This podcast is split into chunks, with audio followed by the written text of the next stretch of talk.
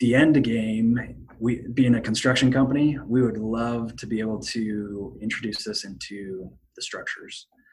And uh, so there's a couple of ideas that really go along with this. Uh, one of them being like topology optimization, which is basically um, taking a structure and optimizing it so that there's only um, structure where structure is needed, if that makes sense. Mm-hmm.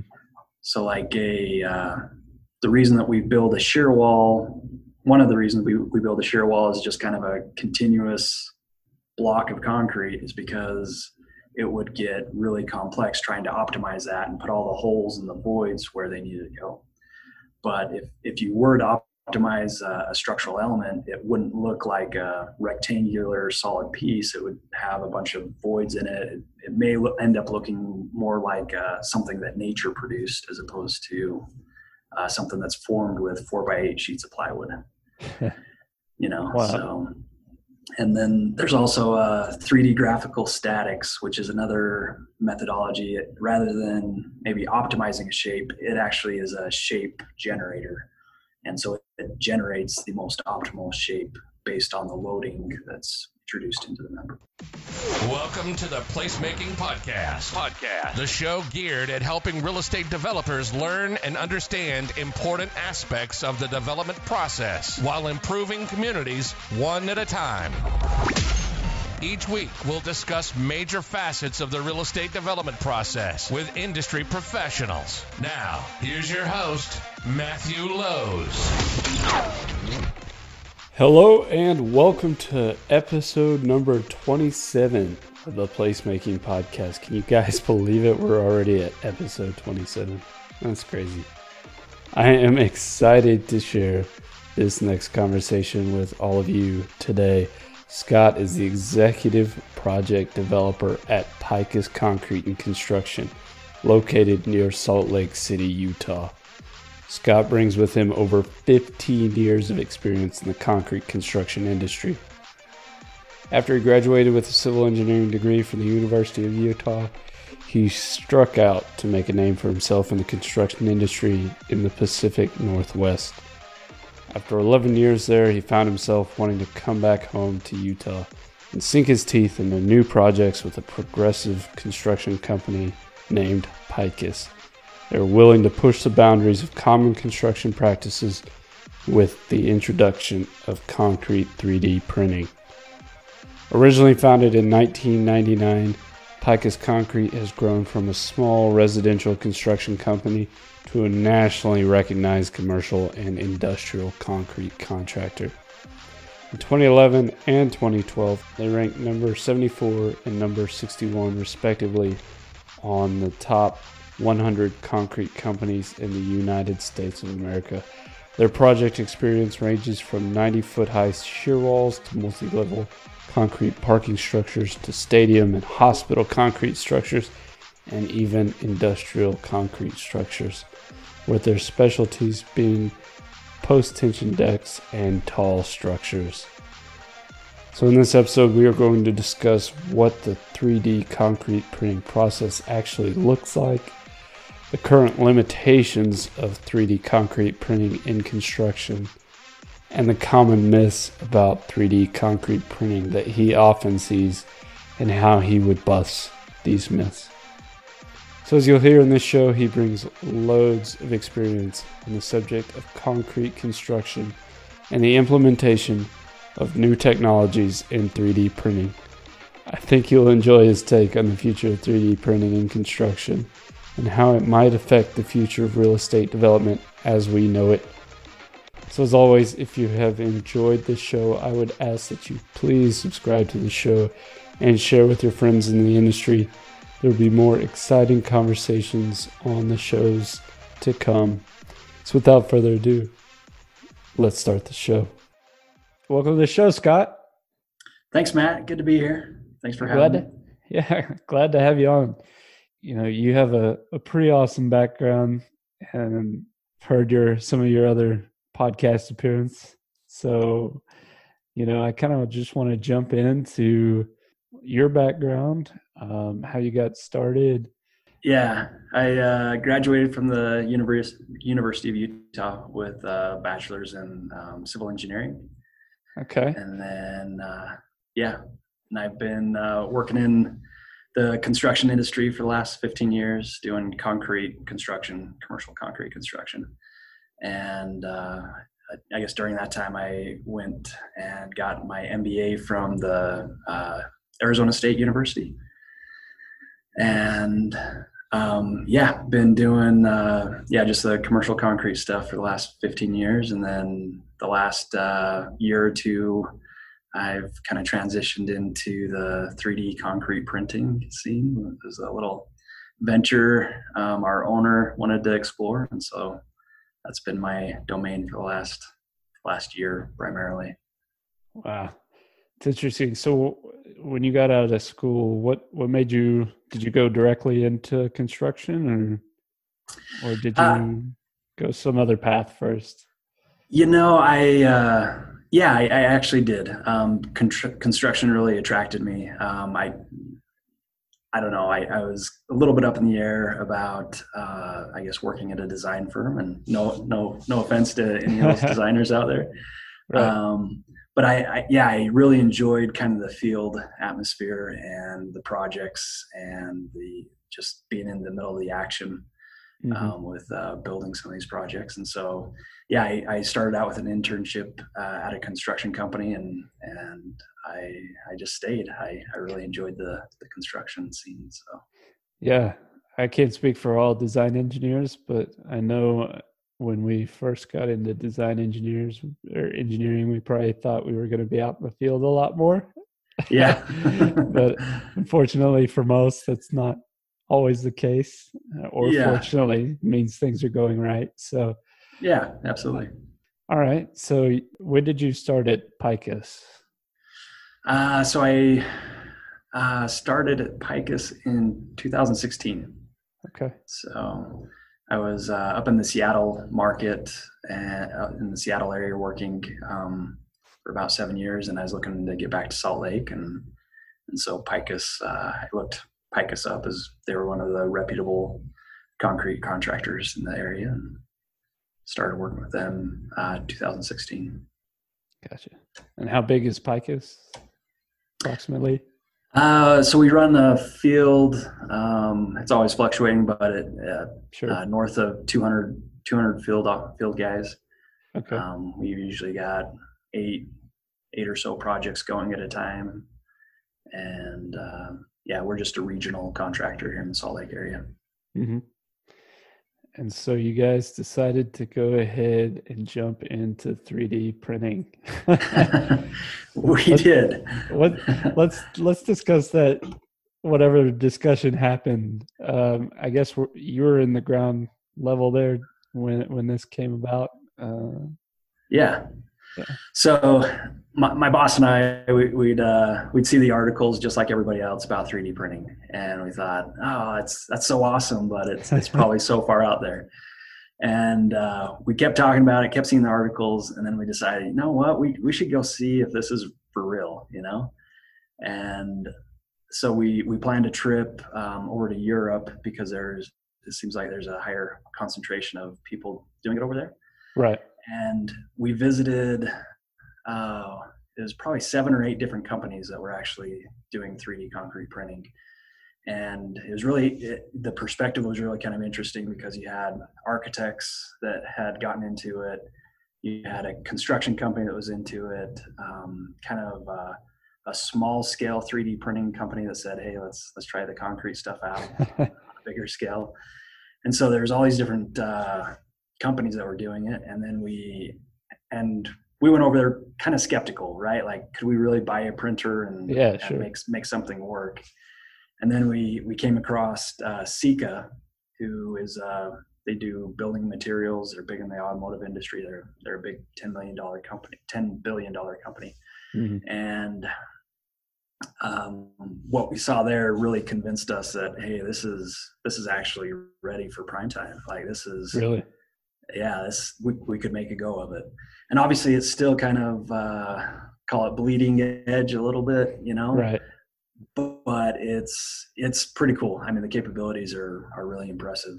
so what uh, what did they show you there that made you say, "Oh my gosh, this is this is happening. This is real." Like what did they do a seminar for you or or what so no, I we actually just set up a meeting and uh, we met with them one day in Switzerland, and uh, they showed us some pieces that they had printed and the difference between what they were able to produce versus their competition was just remarkable.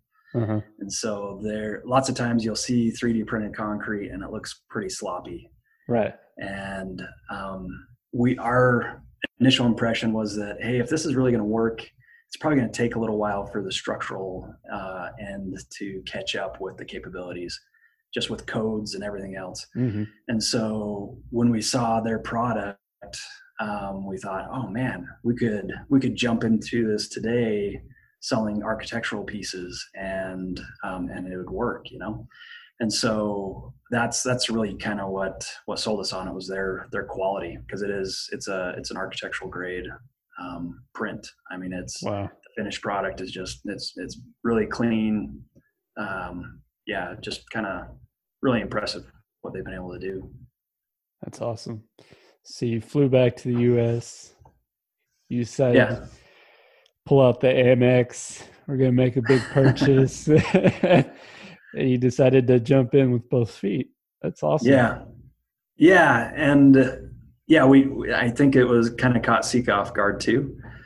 Um, so we we called them up and said, "Hey, we want to buy a printer," and they said, "Oh, okay, um, we better we better talk about this." And so over the course of the next year, we worked together developing specifications for the what the printer that we we thought we needed and the specifications mm-hmm. we needed and um, yeah, help the like uh, help them develop that, and um, and then it was October that uh, the printer actually was ready wow. and uh, manufactured, and uh, started the installation here in, in the Salt Lake uh, in our warehouse in Salt Lake.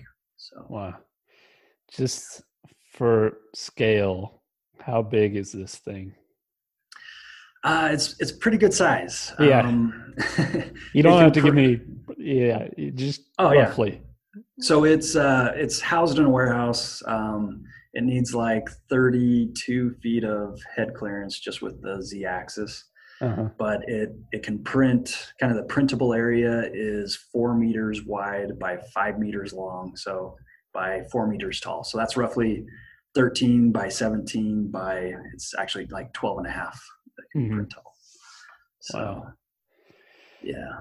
Wow. So, what does this 3D printing process look like? So, a lot of us, I'm sure, have seen a, a desktop printer, maybe, yeah. or, or some video, but just kind of what goes into it. I, the materials is is it you know just standard i'm sure there's special mixes but um kind of just go through that process of what it takes to just an overview of what it takes to set it up and and what you're creating with that. Yeah.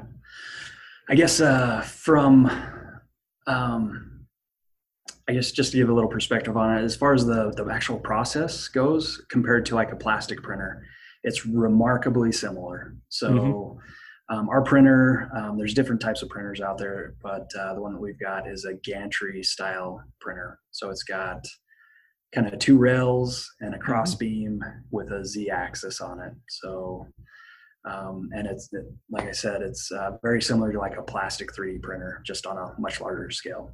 Definitely. and um, obviously, the the big difference is the material, and so um, yeah, we've got a big mortar, like a, a store, big storage system that contains all the mortar, and then um, it's fed into the printer, which um, mixes the mortar with water and some admixtures, mm-hmm. and dump and puts it into a, a, mortar pump, and that pump supplies the printer, and then um, the the gantry kind of just moves like a CNC machine. It, it runs on G code, um, Uh-huh. similar to like a, a 3D printer or a CNC machine, and uh, just just works just like a, a plastic printer, I guess, just just a lot bigger. So A lot bigger. there's there's some intricacies to it, obviously, with the getting the mortar to perform like uh, like you need it to. Right. Yeah. I would imagine that's a, a science and an art all in one for for that to get, uh, you know, just, I'm just thinking of how fun that would be to make sure it's just perfect to where it, uh, your slump's not too, too slumpy and, uh, you're able to actually form it. That's, it's pretty amazing.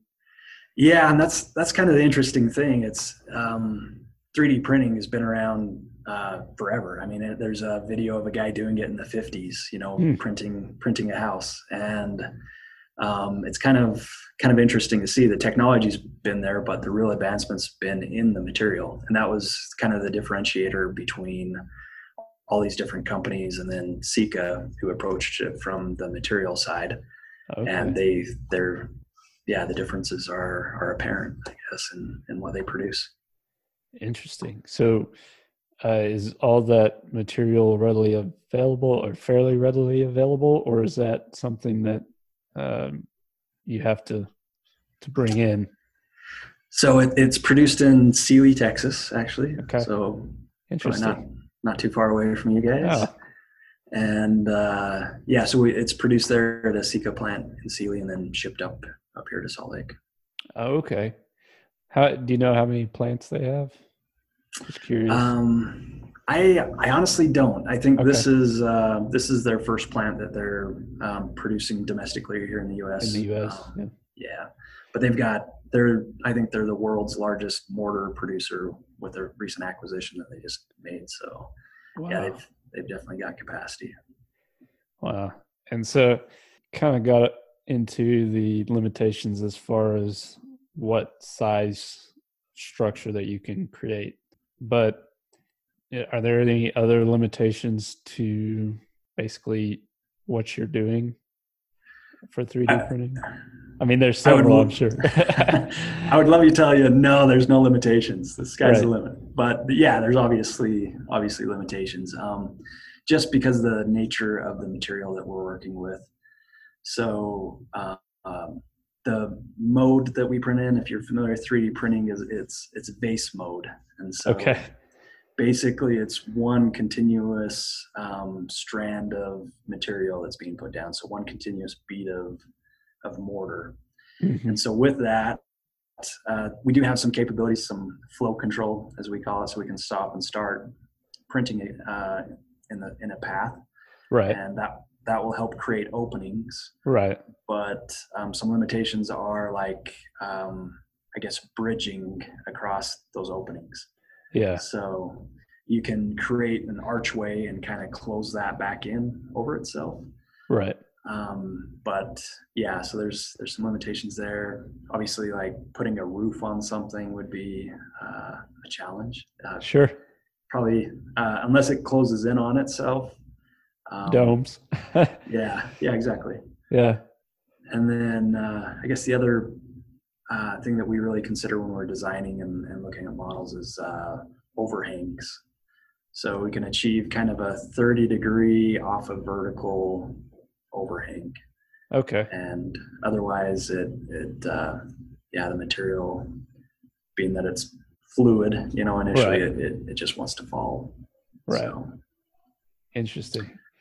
Yeah. So, you know, what I'm really interested in here with 3D printing is kind of applications going Yeah. forward for uh, those looking to to construct in, in the maybe not so distant distant future, and and kind of, you know, is there potential savings? I know it might be a little tough right now with only one plant in the U.S., um, but potentially, you know, if if operations expand, you might have greater access to you know the materials, and um, I assume that comes with Yeah. greater savings. So, yeah, if you can touch on kind of applications that you guys are looking at now, and then um, we'll kind of bridge that into kind of your future, what what your plans are with uh, Pikus, and and what the goal is with that machine. Yeah. Um, so the the really easy applications right now are landscape architecture. Um, the just what you're able to print uh, really blends well with kind of uh, what landscape architects like to do, blending right. the nature with the human environment. You know, so the organic shapes and, and that um, are really cool. So we just uh, we just completed a, a, landscape architecture project here in uh, in the Salt Lake area, and um, we've done like some benches and uh, planters, uh, some barbecues, fire pits, um, seating areas, stuff like that. Um, yep. So that's a that's a pretty straightforward application. That's, that's sure it fits the size requirements that you guys are working with right now. You know, it's yeah, yeah, absolutely. It all fits within that cube that you you were referencing. So yeah, yeah, absolutely. And so some other easy applications are like furniture. Um, obviously, furniture that's maybe not going to be moved frequently, obviously, or ever. yeah. yeah. So like wow. uh, reception desks, conference tables, um, that type of stuff. Um, there's architectural applications like uh, facade type elements. Um, we're looking at a project for a textile company mm-hmm. that uh, they wanted the they're they're building their headquarters and they wanted their core of their elevator to look like fabric and so this uh, oh. the 3d printed material actually has a really soft look to it uh-huh. and uh, you can we've we've got a weave pattern that that really does have like kind of a cloth like appearance. So uh, we're going to create some facade type panels to line their their elevator core. And okay. so those are those are the really easy applications that are that are applicable right now. Right. And very accessible right now. Uh, the end game, we being a construction company, we would love to be able to introduce this into the structures. And uh, so there's a couple of ideas that really go along with this. Uh, one of them being like topology optimization, which is basically um, taking a structure and optimizing it so that there's only um, structure where structure is needed, if that makes sense. Mm-hmm. So, like a uh, the reason that we build a shear wall, one of the reasons we, we build a shear wall is just kind of a continuous block of concrete is because it would get really complex trying to optimize that and put all the holes and the voids where they needed to go. But if, if you were to optimize a, a structural element, it wouldn't look like a rectangular solid piece. It would have a bunch of voids in it. It, it may lo- end up looking more like uh, something that nature produced as opposed to uh, something that's formed with four by eight sheets of plywood. you know, wow. so and then there's also uh, 3D graphical statics, which is another methodology. Rather than maybe optimizing a shape, it actually is a shape generator. And so it generates the most optimal shape based on the loading that's introduced into the member. member so, wow. yeah. So there's that's that's kind of that's kind of out there, um, but yeah, that's where we'd like to be, and um, that's where it gets really exciting because the uh, the savings that generates. Um, you have lighter structural systems, so which translates into like lighter gravity, which translate in, translates into lighter lateral systems, which translates into really light foundations and less really material. just kind of less yeah. material. Yeah, the the potential is is really kind of cool, and it'll be really interesting to see how it's applied and how it's uh, implemented in the the design. Wow, man. yeah, that's so. that's big picture stuff. And um, with your printer, it would be more of a cast, not cast in place, but uh, precast sections, and you would just create those in your warehouse and then ship them to the job site. Is that essentially? Um, as of right now, yes, that's how that's how it's set up. Um, yeah. But I like again, kind of pie in the sky. ideal situation is you've got a printer on site, just kind of printing printing your structure. Um, that being said, like there's there's other challenges like traditional reinforcement doesn't play very nicely with some of these organic shapes that we've created. Right. And so we'd be looking at yeah, there's there's other there's other pieces of the puzzle that need to be figured out and like post tensioning uh, has some some really interesting uh, applications here. Hmm. fiber reinforcement and probably some stuff that we haven't even seen or considered as of this point in time. Yeah. Wow. That's yeah. that is pie in the sky but i like it. Uh, yeah. Gives you something to think about though. Absolutely. Absolutely. Okay. So currently right now it's it's mostly non-structural um, architectural elements yeah. um, and cladding and, and that kind of thing um, but I, I, will say I, I think there is a place for it as like currently um, as well. Uh, the, so the 3d prints can be used as a kind of a lost formwork. So basically, you'd be printing your formwork in the, as a concrete element, and if you can slide it over um, the reinforcement and then fill it up with concrete, you still get the benefit of a structural element um, with and still meeting current uh, building codes and, and regulations. So interesting. So just yeah. a, a hollow wall section or or or maybe not bridge deck, but maybe. Uh, yeah. Uh, and then you're just basically putting either your reinforcement post tension or whatnot within that hollow section. Yeah. Yeah, absolutely. So, being that we're the construction company, we, we really are leaning on designers to um, get creative and, and think outside the box with uh, some of this application. Interesting. So obviously also municipalities have to kind of catch up to um, have you seen any um, structural design codes that are addressing 3d printing yet? Yes.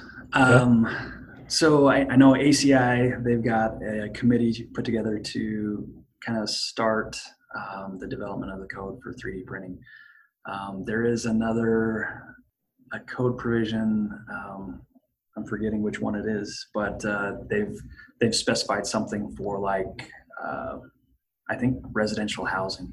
Oh, really? Yeah, and uh, I, I, apologize. I don't oh, remember no. the the body of code right off. Uh, so it, it's beginning. Yeah. It's just slow. It's it's a slow, painful process. Right. Is there any applications you see for residential housing right now with with the setup you have currently, or? Um. So I'll be honest. I, I people talk like kind of the buzzword around 3D concrete printing is is affordable housing. Right. And um, at least from my perspective, I don't I don't know that it's really affordable at this point in time. Sure. Um, there, it's brand new technology, um, the materials um, to get it to print. Obviously, you need something more than just your traditional concrete, so that it's expensive material, expensive technology, and so to be able to print affordable housing with it, it uh, it just uh, doesn't line up necessarily, you know. Sure, that's a that's a good point. I, I do see the two kind of connected often. It's like, oh, you know, we'll just print houses and yeah, you know, it'll it'll solve our problems. Yeah, maybe one day. One day. Uh, so you think the material is the hindrance, or um, the the technology itself? Um, I think a, a little of both. I, uh, both, I yeah. yeah. I think that uh, I think cost is probably prohibitive for printing affordable housing right now. Sure. Um, but again, uh, the codes really haven't been developed. There's ways around it, like I mentioned, you know, kind of designing within the existing code. Um, but you lose a lot of the, I guess, the cost benefit if it's just sure. a, a, shell that doesn't account for anything more than maybe fire protection or you know. Yeah, that makes sense. Um, do you know how many machines uh, there are in the U.S. that like concrete 3D printing, at least with your the company you're working with? So uh, the printer that we have is actually Sika's first um, printer that they've industrialized. That they've Really? put out for for production. Yeah. Oh, that's why they were Um, so surprised you wanted to buy it. yeah. Um, yeah. So Sika, but there's there's lots of other companies that are doing it. There's a couple here in the U.S. Um, uh, there's one in California. There, there, Icon is down by you guys in Texas, and then there's a few others that um, you, you catch a glimpse of every once in a while. Um, trying to remember where the where the other one might have been New York where the other one was, but yeah, there. So there's there's a Handful. Yeah, yeah. yeah, Wow. but they're they're pretty limited. Awesome. Awesome. Well, what are some of the, and we kind of dug into this, but some common excuses for not implementing this? And it sounds like materials right now and kind of the, the technology as far as the size or, um, you know, we also got into code. Is there anything else we missed that some people might attribute to not using this? And then, how would you respond to those is it just uh, you know time will tell and and we're on the we're on the leading edge here Yeah, um, I I think that uh, yeah we talked about a, a lot of it, but I think the biggest thing is like people just don't believe that it in the capabilities yet. Um, uh-huh. but I, I was there. I mean, two years ago, I was in the same place. I was kind of, yeah, I don't, I don't know. But I, now that I'm into it, I've, I've, I, uh, and I've seen what it can produce. It's, it's really impressive, really, really cool. And I mean, the future's here. I think Yeah. the biggest hi- hindrance is design, honestly. Mm. Finding um, those designers, architects, and engineers that will think outside the box to willing to push the envelope a little bit yeah to push the envelope and to to make it work uh, nobody likes being the guinea pig right no. And, there's a uh, liability thing that gets in the way so yeah. Yeah yeah exactly. So i, I would say um, there's there's a couple of very progressive um, architects and engineers that are are interested in it and, and are pushing it. Um, but when you come down to especially a market like salt lake where the firms aren't uh, as sizable as progressive Sure. maybe um, yeah they're they're not necessarily interested in, in finding those boundaries pushing the envelope yeah yeah so what is a common myth about 3d printing that you hear often and and how would you uh how would you bust it Oh, I think that. Uh, well, first off, uh, I, I I think the housing one is probably the biggest uh, myth. Right Um, I, I think that maybe the way that some other companies approach it may pencil a little bit better, but not. I, I- still haven't seen any numbers that have con- convinced me otherwise. sure So you, you hear about it, but you never see the, the actual numbers. Um, but the, the other myth is that uh, a lot of people's, like I mentioned, preconceived notion of uh, concrete printing is that it's it's sloppy. Um, it's got a lot of imperfections and, and kind of slobbers all over the, the print. Um, but you can you can achieve architectural grade concrete with uh, 3D concrete printing. I, I'd be interested to see that because what I'm picturing is not architectural grade, but I, I believe you. I'm sure there's it definitely. I would imagine take a, a special mix uh, to make that work. Yeah, Wow. yeah, absolutely. So, what does a day in the life of Scott look like right now? I know you're you're probably preaching the message right now of, of what you guys can do and and all that, but uh, what does your day to day look like right now? So yeah, we're we're definitely in the infancy of this thing. We're still, uh, I, I don't know, we've only been producing confidently, I guess, in the last couple of months, you know, uh-huh. the last several months.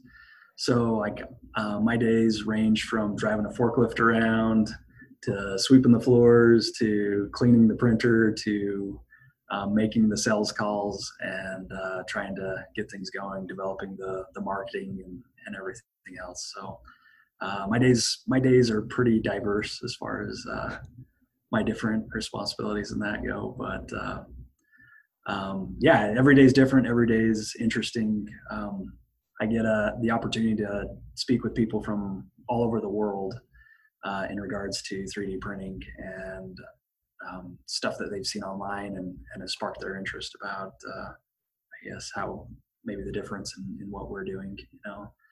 And so it's it's it's cool to see some of those progressive uh, thinkers um, pop up and and see what they're how they want to implement it. And, and uh, yeah it's it's it's been a lot of fun. Yeah i i'm interested in once you got this machine um, did that kind of help the whole company to to kind of get more interest in not only your 3d line but was it kind of a marketing tool to help you guys maybe get some more work did you see it as a beneficial tool? Um, yeah, absolutely. I mean, when yeah. people hear that you have that type of technology and t- that type of capacity, they're they're definitely interested. Mm-hmm. So it, it, definitely has helped out our cast in place operations. Um, but uh, yeah, I, I obviously we're we're still working with um, owners and developers and um, the design community to to really implement some of these ideas. Right. And are you in some of those discussions with architects and engineers on how they can better kind of equip them for what your capabilities are so that way, you know, maybe they can look at options for design or is that kind of in the future? That's you guys just started out so i know it's it's kind of early but yeah. um, yeah COVID has kind of made things a little little interesting as far as um, getting some of those meetings together. But uh, yeah, we've uh, we've had quite a few meetings um, where I've watched owners uh, really kind of uh, see the potential here and see the opportunity to do something different and mm-hmm. become really excited about it, and then the designers are in the same meeting and they're kind of uh, shrinking in their chairs a little, a little bit. bit. Yeah. yeah. a little uncomfortable. So yeah. Yeah, it's uh yeah, I, those uh those are those meetings are going on and um we're, we're hoping to to be able to uh as as the circumstances will allow, you know, uh, start working on some more some more projects in depth. Awesome. Well, Scott, sounds like you're a very busy man, so I want to let you get back to it. But I really enjoyed this conversation. I this is something that I found pretty interesting myself because uh, there's, like you said, articles all over the place. Pretty sure Kanye was going to use one to create his city, 3D printed city. Uh, so I'm sure you'll get a phone call from him pretty soon. Uh, let's hope so. but I really appreciate your time, Scott, and uh, we'll let you get off. Thanks, Matt. Great talking to you. Thanks.